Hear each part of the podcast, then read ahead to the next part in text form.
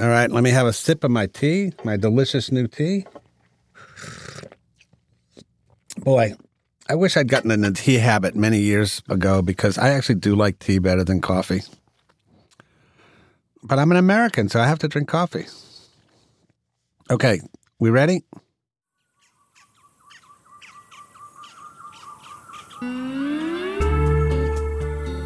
January 17th, 2006. Viktor's relaxing in his new home in the Bahamas, taking a nap. He's relocated. For once, he's got a lot of time on his hands. And his new home is huge. I mean, vast. It has hundreds of rooms. But alas, no mistress suite, and no alligator skin couches. And there's no lion on the menu. And expensive cigars seem to be a little hard to find. Now, Viktor doesn't own this place. He's a guest. A guest of none other than Her Majesty Queen Elizabeth. That would account for all the rooms, right? Well, kinda. Because Viktor's not that kind of guest. Viktor's in the slammer, in the pokey. Yep, Viktor's in prison, Her Majesty's prison, in Nassau. Now, this place, it has a reputation, and it is not a good one. It's seriously overcrowded. The cells, they're tiny, with buckets for toilets. There's disease.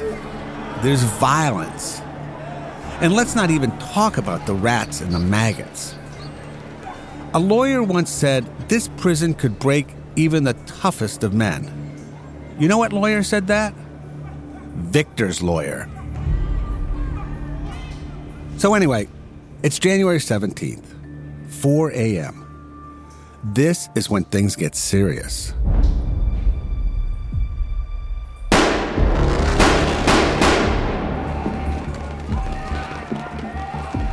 One prison officer is dead. Two are injured. Four inmates have escaped. It's a prison break. An island wide manhunt is launched. All the escapees are eventually captured or killed. In the coroner's inquest that follows, a notorious drug kingpin is fingered for bankrolling the breakout. The plan was pretty audacious grab keys from the guards and unlock all the doors. Then let everyone escape. But it didn't exactly work out like that. And get this in a witness statement read at the inquest, someone else is fingered for helping bankroll this crazy idea. Someone from a very different background. Someone from one of the Bahamas' most exclusive neighborhoods. A neighborhood you'll be very familiar with. Because that someone, it's claimed, is a white boy from Lyford Cay. Now, just to be clear, there's no proof, no proof at all, that the white boy from Lyford Cay was Viktor Kozeny.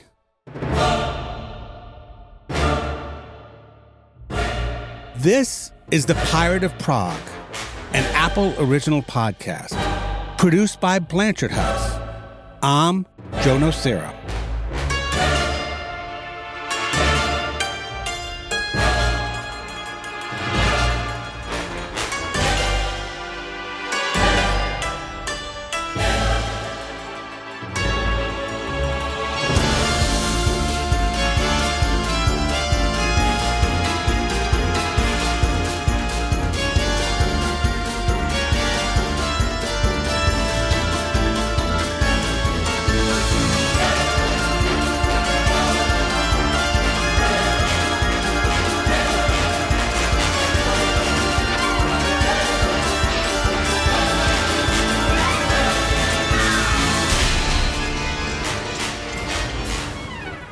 Chapter 7 The Eight Stages of Grief. I think it's 7. Chapter 7 The Seven Stages of Grief. So let's go back. That big SOCAR privatization deal aimed at grabbing control of Azerbaijan's vast oil industry, it's gone bad. About as bad as a deal can go. After two years of waiting, two years of excitement, two years of eagerly anticipating sensational returns, it hasn't happened. And the Azeris have had the last laugh.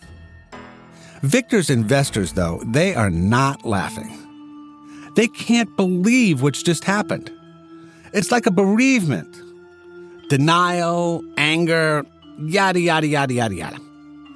I think they're experiencing all five stages of grief all at the same time. Well, apart from one stage acceptance. No, acceptance will prove very, very hard. The firm lost well over $100 million. You know, I've had losing investments, but nothing of this sort of magnitude. Very painful. It was a big hit.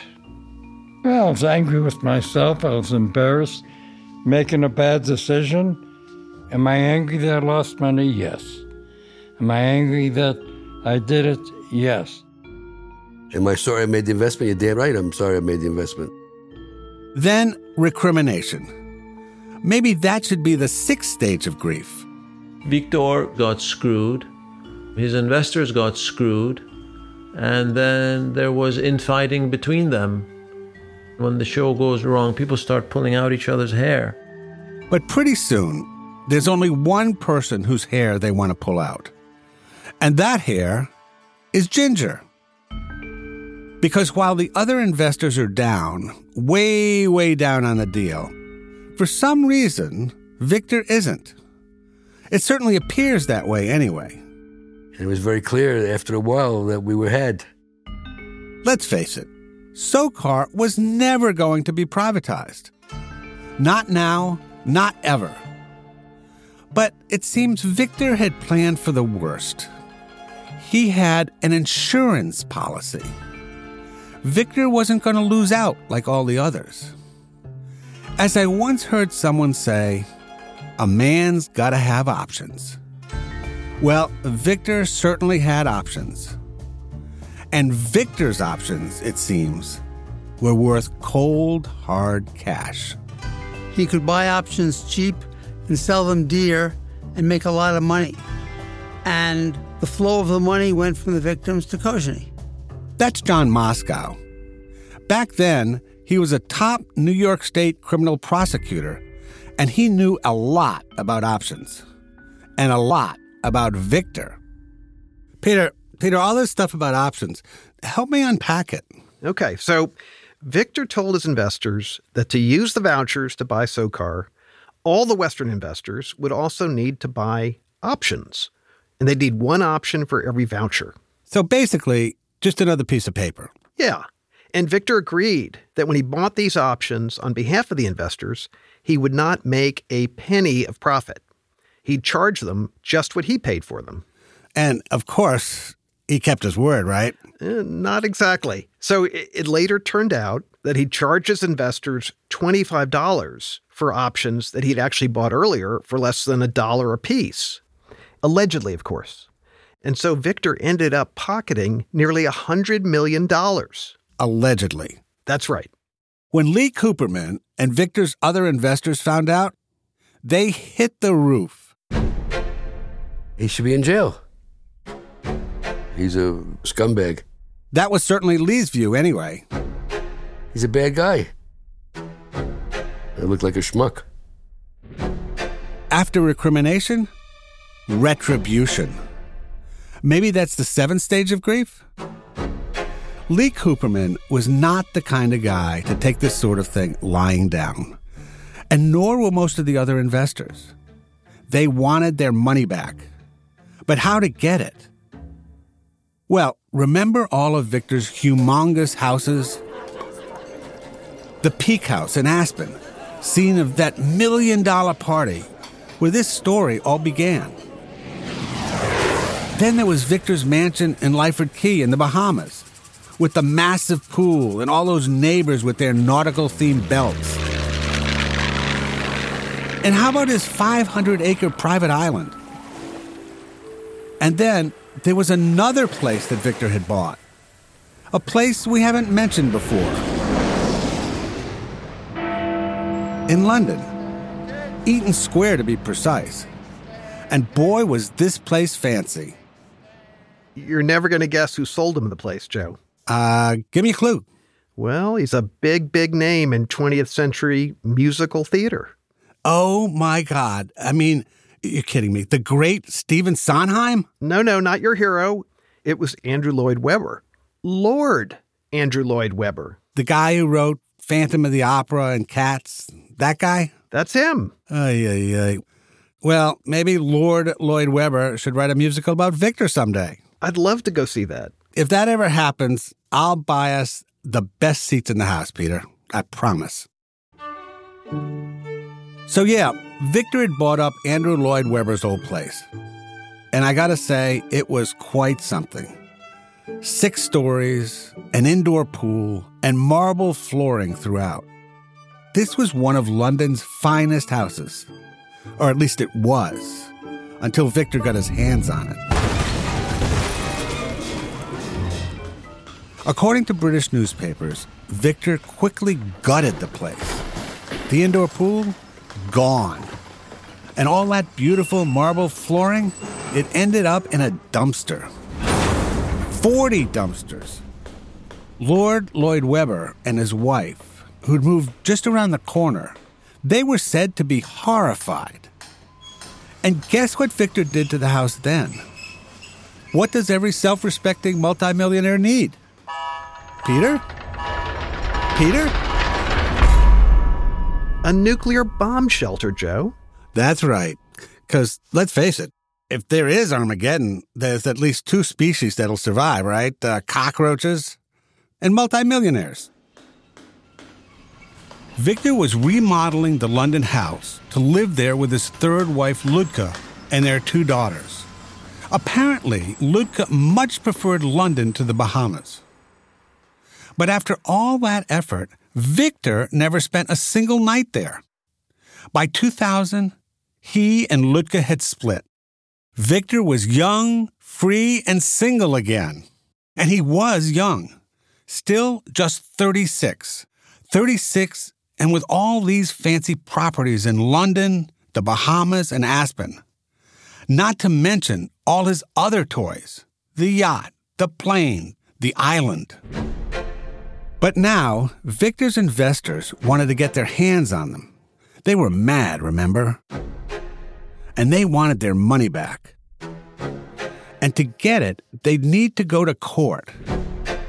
And they did not hold back. They launched civil suits in not one, not two, not three, but four locations the Bahamas, London, Colorado, and the British Virgin Islands. But as it turned out, all those civil suits were the least of Viktor's worries. Viktor was now also facing criminal investigations. And while the civil stuff can cost you money, criminal stuff can cost you your freedom. For John Moscow and the Manhattan DA's office, whose jurisdiction included Wall Street, financial crimes were their sweet spot. Manhattan was the home of an awful lot of frauds, and I prosecuted pretty much anything that moved. I was like a kid in a candy store. And Viktor's case was unusually sweet. We just started asking questions. Who is he? Where did he come from? And what did he do? And after two years of asking questions, the Manhattan DA's office indicted Viktor for grand larceny. They charged him with swindling Lee Cooperman and his big hedge fund clients out of $182 million. That is not chump change, not even for Lee Cooperman. And the Manhattan DA was not alone. The feds were hot on Viktor's tail, too. That meant the U.S. Justice Department and the FBI. Now, when it came to the DA's theft charges, Viktor denied doing anything wrong. But with the feds, he took a very different approach, a very surprising approach. You might even say an astonishing approach. Yeah, Viktor does something pretty audacious. In November 2000, he strolls into the U.S. Embassy in Nassau for a meeting with the feds, with prosecutors and an FBI agent, to be precise. And here's what he tells them he tells them he's got information and he wants to share it. And Viktor starts to talk.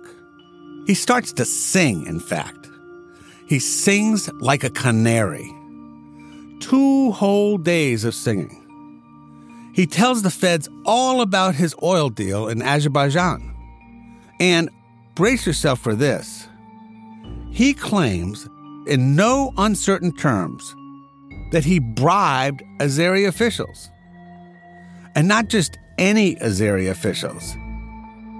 He claims that he bribed none other than the president of Azerbaijan himself, Heydar Aliyev. Baba. Bribery.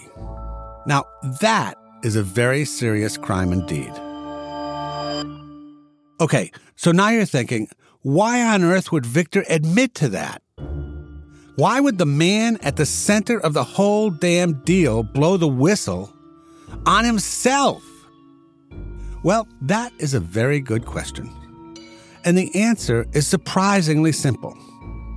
It's because Viktor thought he was beyond the reach of Uncle Sam and beyond the reach of Uncle Sam's laws against foreign bribery. Untouchable, exempt, immune. Because he, well, maybe you got there already. Viktor wasn't a U.S. citizen. In which case, why did he say anything at all? Wouldn't it have been better just to keep his mouth shut? Well, there's a simple answer to that, too. Because Viktor's a pirate, remember? And his cutlass is drawn. He's doing it to cut down his investors. All those investors who are coming after him. So here's what he tells the feds. And it's good. Kozeny's response was kind of tit for tat. That's Rob Park, then a prosecutor with the U.S. Department of Justice. His response was to go and say, Well, I'm going to let everybody know that all of the U.S. investors knew full well what I was doing. So, yeah, this is what Viktor tells the feds. Sure, I bribed Azeri officials. I hold my hands up. It was me. I did it. But you can't touch me because I'm not an American citizen. But all my investors, they're Americans. And they knew all about it. So, if true, Viktor's allegations put all those investors at serious risk of prosecution for a very serious crime. Some way of fighting back, eh? But it turns out Viktor has miscalculated.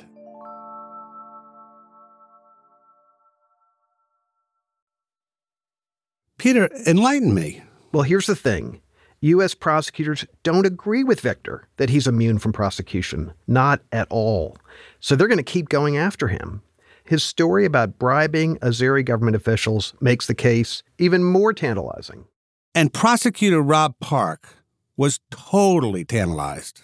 He was the principal, the lead, and the instigator of the scheme. It was his idea. He implemented it, managed it, developed it, and he solicited the investors.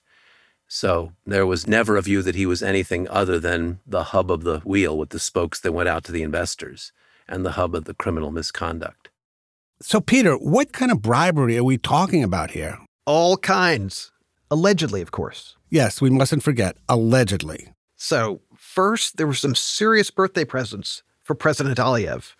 To celebrate Baba's 75th birthday, Viktor sent a representative from Asprey. That's the ritzy London jeweler. Yeah. Viktor sent someone from Asprey all the way to Baku with some very generous birthday gifts. Let's hear them.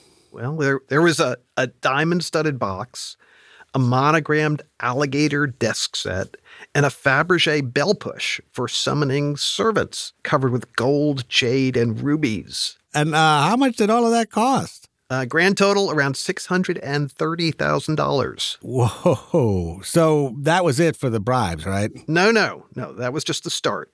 According to the U.S. prosecutors, there were also cash drops and wire transfers, more than $11 million paid to four top Azeri officials and their family members. Viktor's right hand man in Baku would later describe in court how he delivered a duffel bag containing millions of dollars in cash to a top Azeri official. And then there was another $1 million to fund a London shopping spree for President Aliyev's daughter. Okay, so now we've got jewelry, we've got cash drops, we've got wire transfers. There wasn't anything else, was there? Oh, there was. And, and here's the really big one, Joe. Viktor claims he gave the Azeris a huge piece of the SOCAR deal. As an inducement for privatizing SOCAR, he says he agreed to give the Azeri officials, including President Aliyev and his son, who ran SOCAR, two thirds of the profits from the deal. Two thirds? Two thirds. If SOCAR was privatized, according to the feds, this would have been worth hundreds of millions of dollars. Holy moly. Now, what do the Azeris say about this? Really good point. The Azeris deny taking any bribes. So the Azeris deny it all? Yes.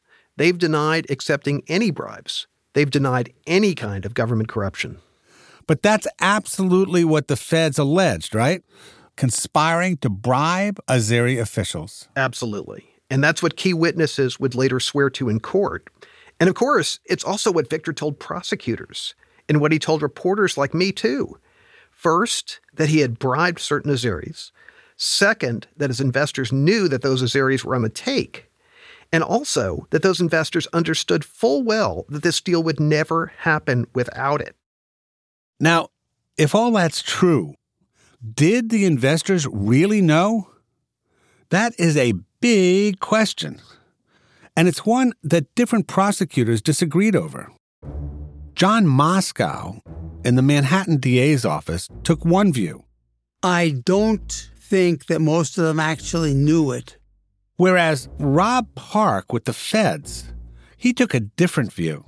Many, if not most, of the investors had to have some knowledge or had to have their head stuck in the sand, but there's a long way between that view and sufficient hard evidence to support an indictment and proceeding to trial.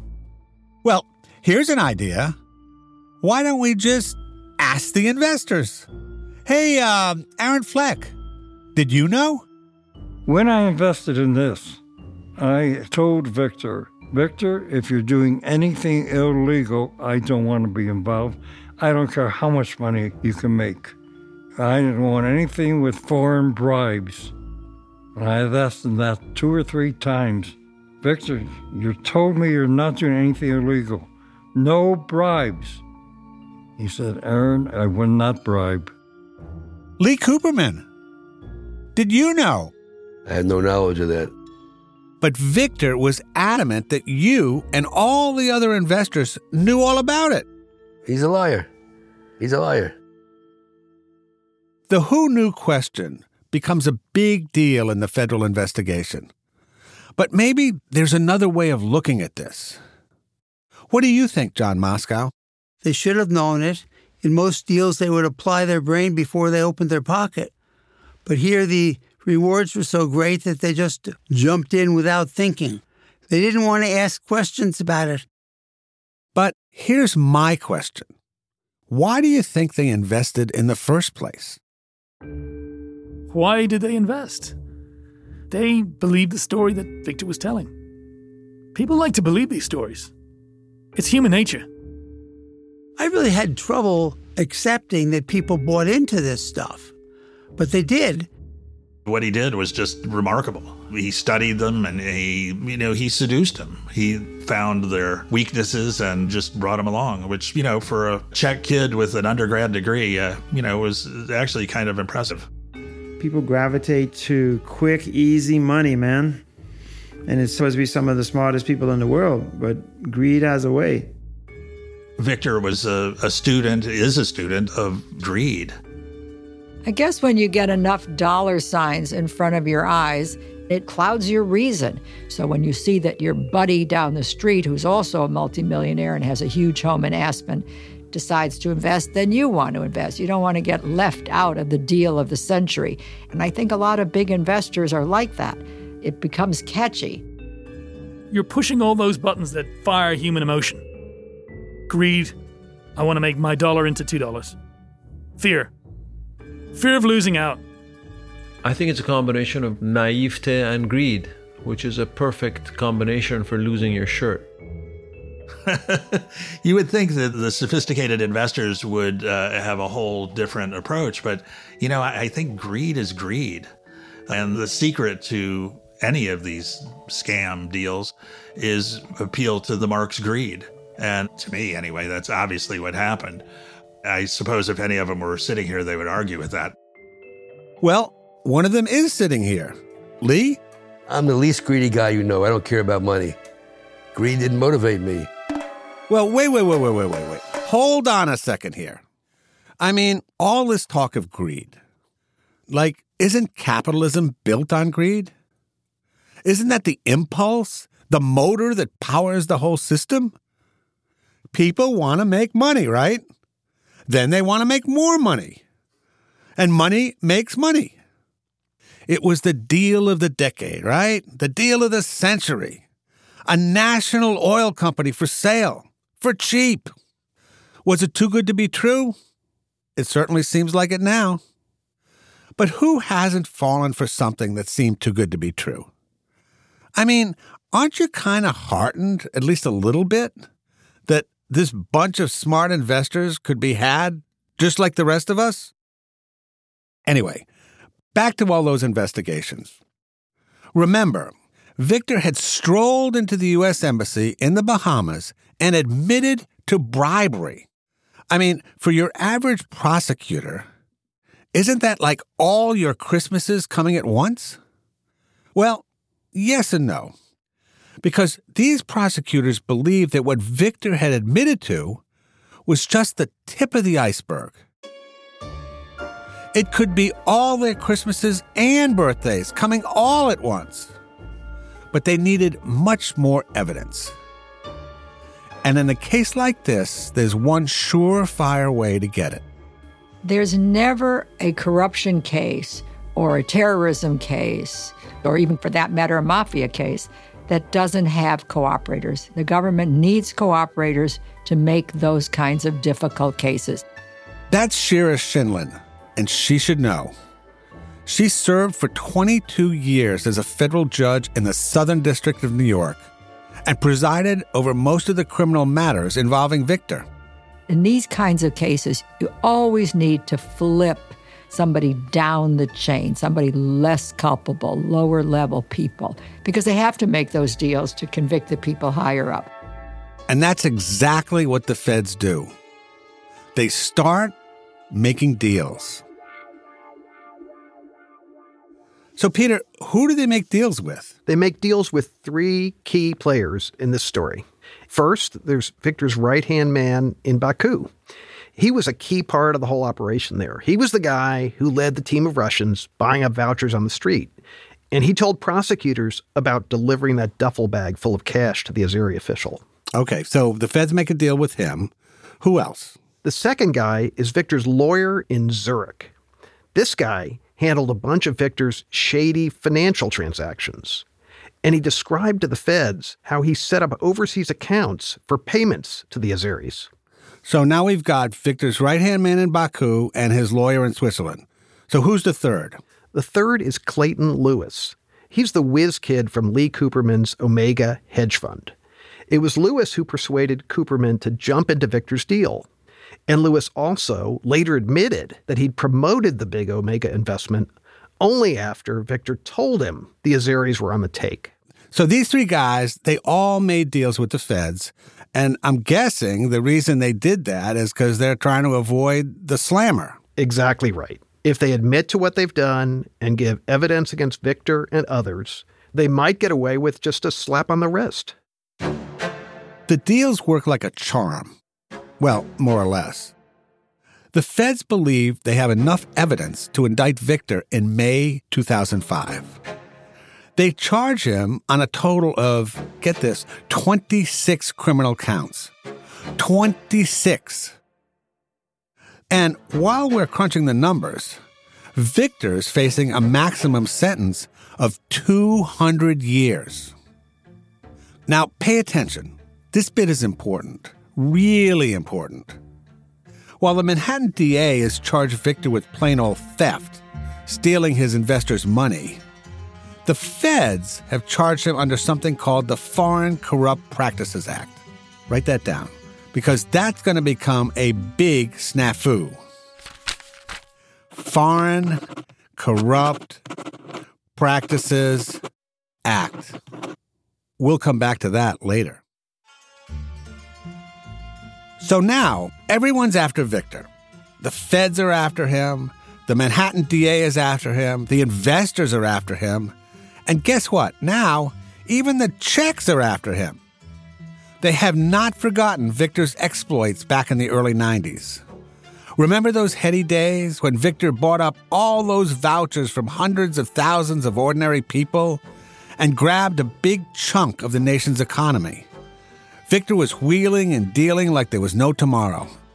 Now, the Czech prosecutors are investigating him for stealing hundreds of millions of dollars from his humble investors. The criminal charges they're pursuing could also land Viktor in jail for a very long time. The Czechs, the DA, the feds, they're all after him. He's being hunted. Surely Viktor can't outrun them all. Can he? Well, maybe he can. Because they all have a problem. The same problem. None of them can get at him. And the reason for that is very, very simple. Viktor is back in the Bahamas.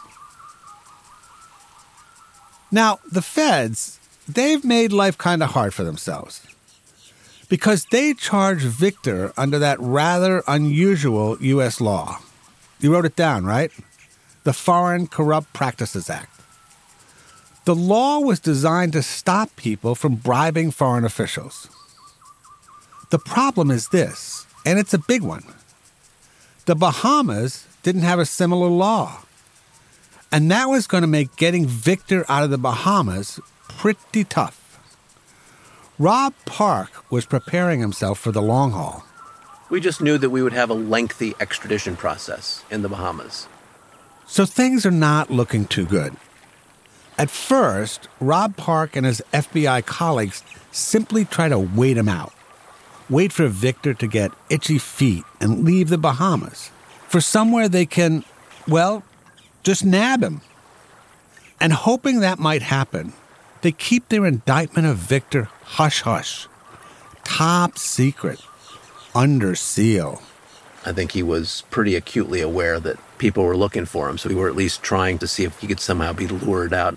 And we also thought that he might come to the U.S. he had a house in the U.S. He had, you know, long interests. Now, remember, Viktor was used to just going wherever the hell he pleased, whenever the hell he pleased, on a whim. Am I right, Peter? You're right, Joe. Remember back in 1999 when I first started writing about Viktor? Ah, yes. I spent some quality time with him in the Bahamas. That all expenses trip we sent you on. I have not forgotten it. Yeah, I haven't either. So one morning when I was there, I got a call from his assistant. She told me that Viktor was on his way to pick me up and to make sure that I had my passport. Sounds kind of exciting. Yeah. And sure enough, Viktor turns up in a gold Cadillac. It's so Viktor. I mean, you just can't make this stuff up. You really can't, Joe. So, Viktor drove us to the airport in this gold Cadillac, and he led me to a small plane. And it turned out that we were going to fly to the Turks and Caicos for lunch. And Viktor was the pilot? Viktor was the pilot, and I was right next to him in the co pilot seat. You are a brave man, Peter Elkind. So Rob Park was hoping that Viktor's old wanderlust would sooner or later get the better of him. It's surprising over time how many individuals have been arrested going to a third country because they just got tired of feeling like they were stuck. But Viktor was patient. He was playing a long game. And I mean, the Bahamas isn't exactly the worst place in the world to evade justice. But the feds were patient too. And they hadn't just been playing a waiting game. They'd been busy in the Bahamas courts working to get Viktor arrested and extradited. And they felt they had a strong case against our guy. So they finally decided to make their move. October 5th, 2005. Midday. Viktor's returning home from lunch at the club in Lyford Cay. Can you picture the scene? Viktor's in his shorts, his Angora sweater draped over his shoulders. I don't need to tell you the wine he's drinking. Maybe he's looking forward to a massage later on from Big George. But there won't be any massage today. In fact, there won't be any massages for quite a while. Because today is a very big day for Viktor. I mean, think about it all, just for a minute. This was a kid who came to Albuquerque with nothing but his own guile and chutzpah, who returned to Prague as a man with a Harvard degree. A man with a Harvard degree who was almost penniless, who then seized the moment and transformed himself into a multimillionaire. And not just any old multimillionaire, a multimillionaire who owned a big chunk of the Czech economy. But for this man, even that wasn't enough. This man then conjured up an opportunity, an unbelievable opportunity, an opportunity that hooked in some of the smartest investors in the world. One guy did all that, and he did it all by the age of just 35. I mean, holy crap! That is one hell of a ride. But finally, finally, the law has closed in on Viktor. The FBI and the Bahamian police are waiting for him. The Pirate of Prague is in custody, incarcerated, in Her Majesty's prison. It's all over. Isn't it?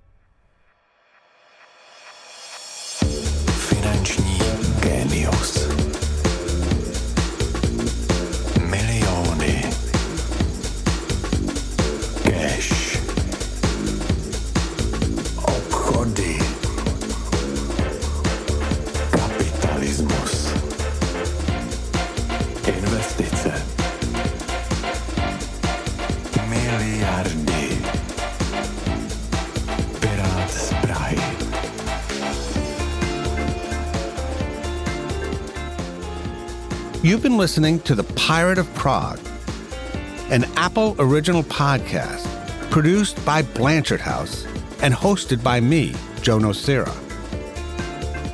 The producer is Ben Crichton. The associate producer is Peter Elkind. The writers are Lawrence Grizel, Ben Crichton, and me, Joe Nocera.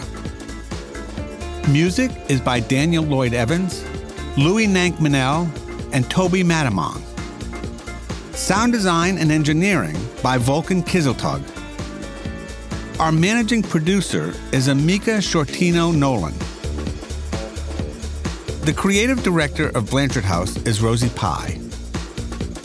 The executive producer and head of content at Blanchard House is Lawrence Grizel.